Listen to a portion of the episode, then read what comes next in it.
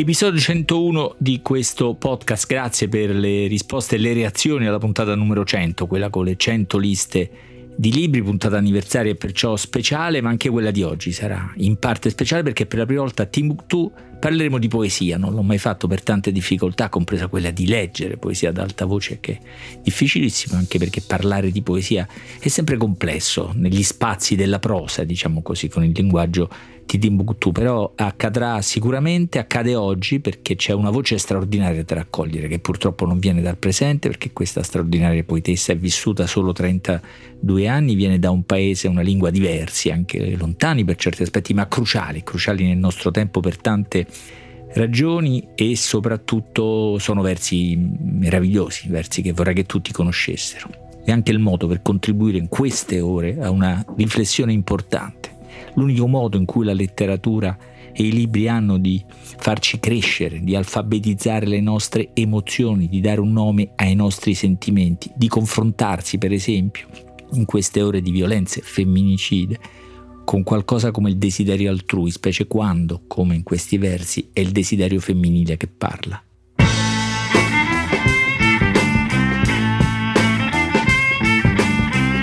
Questo è Timbuktu di Marino Sinibaldi, un podcast del Post che parla con i libri.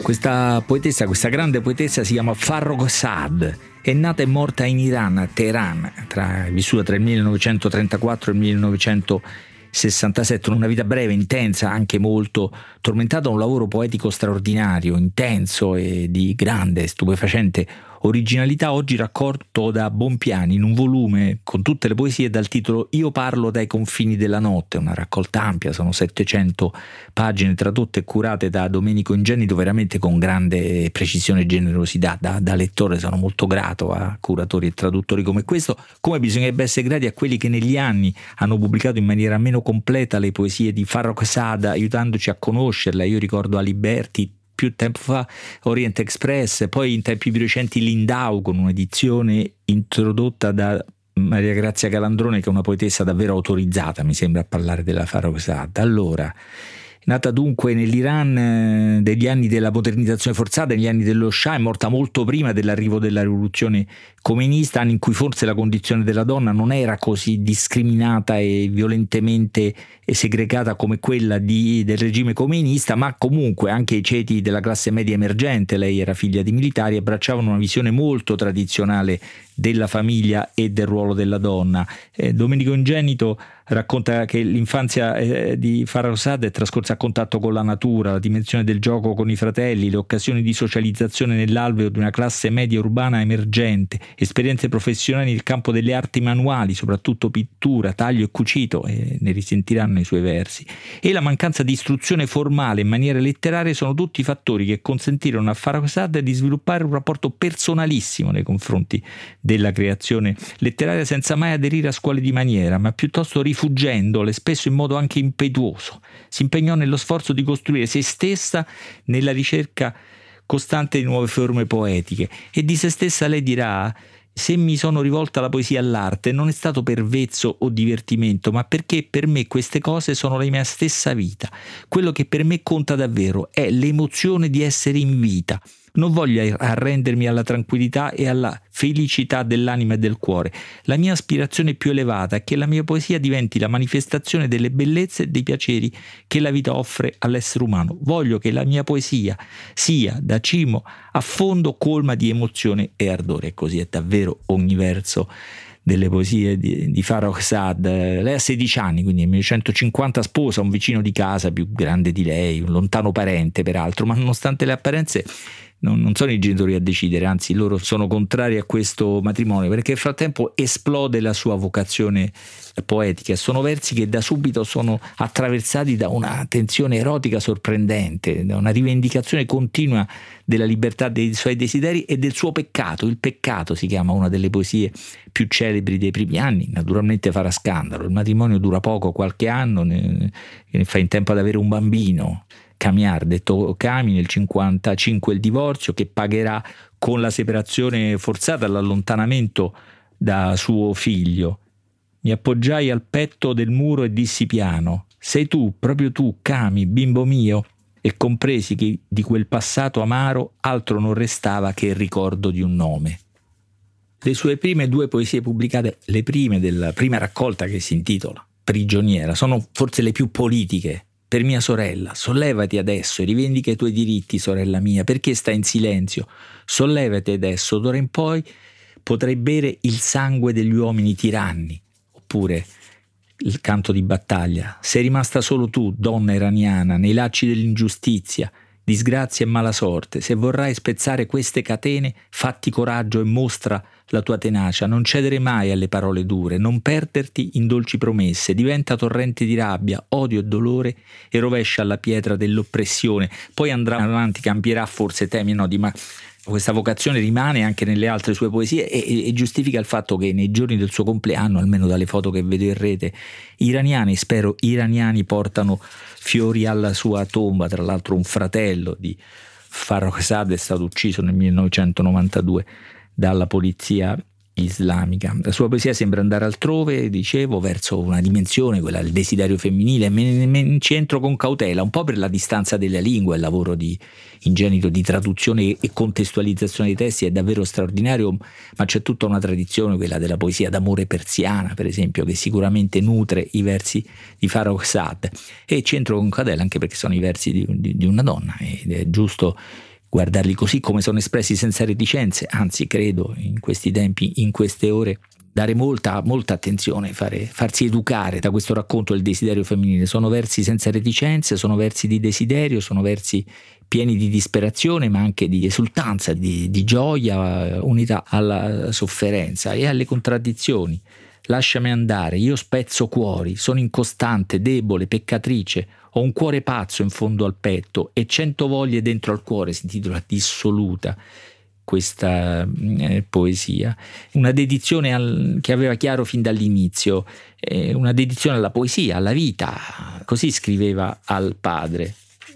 La poesia è il mio Dio, Amo così tanto la poesia che notte e giorno non penso a nulla se non a comporre versi nuovi, una poesia tanto bella che nessuno ne ha mai composta una simile. La felicità per me non è avere un buon marito, bei vestiti, una vita agevole e pietanze raffinate. Mi sento felice solo quando il mio spirito è soddisfatto e quando la poesia soddisfa il mio animo. Se mi offrissero tutte queste cose belle che la gente persegue con tanto fervore e dovessero in cambio portarmi via la forza di scrivere poesia, io mi toglierei la vita di tentativi di suicidio parlano diverse biografie, c'è stato sicuramente un ricovero in una struttura psichiatrica, eh, nuove frequentazioni artistiche poi, ma alla ricerca sempre di una libertà espressiva e personale insieme, la poetessa sfrontata, così si intitola l'articolo di un giornale che pubblicava le sue foto e raccontava la sua storia, sono sempre versi di, una, di un desiderio imprigionato che arde di attenzione, arde di amore, arde di, di tradimenti la Farrokhzad parte tra il 1957 58 in Italia, in Germania, l'incontro con un altro mondo e anche altre esperienze letterarie e poetiche ha una grande influenza su di lei, soprattutto l'Ottocento e il Novecento francese e tedesco, ma anche l'Italia. Lei più tardi a Teheran lavorerà a un adattamento dei sei personaggi in cerca eh, di autore di Pirandello. Intanto scrive ancora a suo figlio poesie nelle quali sembra quasi doversi giustificare senza cedere un millimetro della sua libertà. Quando i tuoi occhi innocenti scivoleranno su questo libro confuso e senza inizio, vedrai come germoglia nel cuore di ogni voce la ribellione che si radica in ogni epoca. Ma sono ancora e sempre soprattutto poesie d'amore, che evidentemente suscitano ancora scandalo. Eh, a un certo punto riceve una sorta di fatwa, una condanna dalle autorità religiose di Qom, che era la città in cui stava Khomeini, non so se proprio a lui facesse carico questa decisione e risponde con dei versi, dei versi bellissimi e anche molto interessanti dal punto di vista intellettuale. Lo sguardo di Dio ci sorride benevolo, sebbene noi non sfioriamo la riva della sua grazia. Non siamo asceti che peccano sotto il saio, non celiamo il vino agli occhi del Signore. Qua sembra il ridere l'ipocrisia religiosa molto più contemporanea di questi versi di qualche decennio fa. Voglio la fronte nera per il marchio del peccato, non per la piaga pietosa della tessera, preferisco dimenticare Dio invece di sussurrarne il nome per inganno. Per capire questi versi, la tessera, la piaga pietosa della tessera, allude al fatto che per i fedeli sciiti posare la fronte su una tavoletta d'argilla eh, avviene durante la preghiera e quindi una ferita, una piaga sulla fronte è un segno di devozione, dello zelo eh, religioso. Eh, ma per dire che poetessa coraggiosa è Farrokhzad, qualche anno dopo scriverà una poesia d'amore, una delle poesie d'amore più incendiarie, in cui userà questo simbolo religioso come un paragone del corpo dell'amato. Le tue spalle, versante sacro dei miei occhi avidi di te, le tue spalle, tessera in pietra del mio pregare. Io non so se venisse visto come un segno di libertà versi come questi oppure di blasfemia addirittura. Intanto il suo orizzonte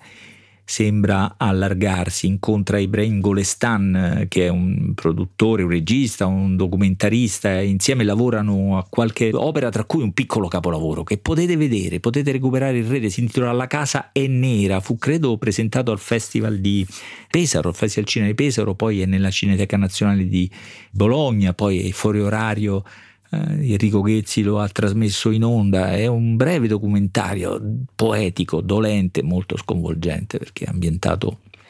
in un luogo di grande sofferenza, ma mm, dentro c'è il suo atteggiamento, il suo sguardo eh, poetico sul mondo che arriva all'ultima raccolta, il suo capolavoro. Si intitola Una rinascita, si percepisce una ricerca che continua ma anche un senso di liberazione finalmente, la poesia che dà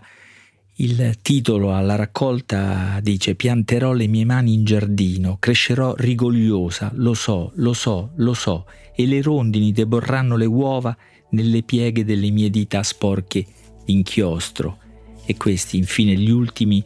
versi editi. Io conosco una piccola e triste fata che vive nell'oceano e suona il proprio cuore con un flauto magico, piano piano, piccola, triste fata, che a notte muori con un bacio e all'alba con un bacio tornerai al mondo. Sare, morirà il 10 febbraio del 1967 in un incidente eh, stradale nel suo paese dove era tornata. Sarei davvero felice se, grazie a questa dire, magnifica edizione di tutte le poesie di Farrokh Saad, qualcuno scoprirà la grandezza poetica e umana e femminile e la forza delle parole femminili di questa grande poetessa. Scrivete a timbuktu.it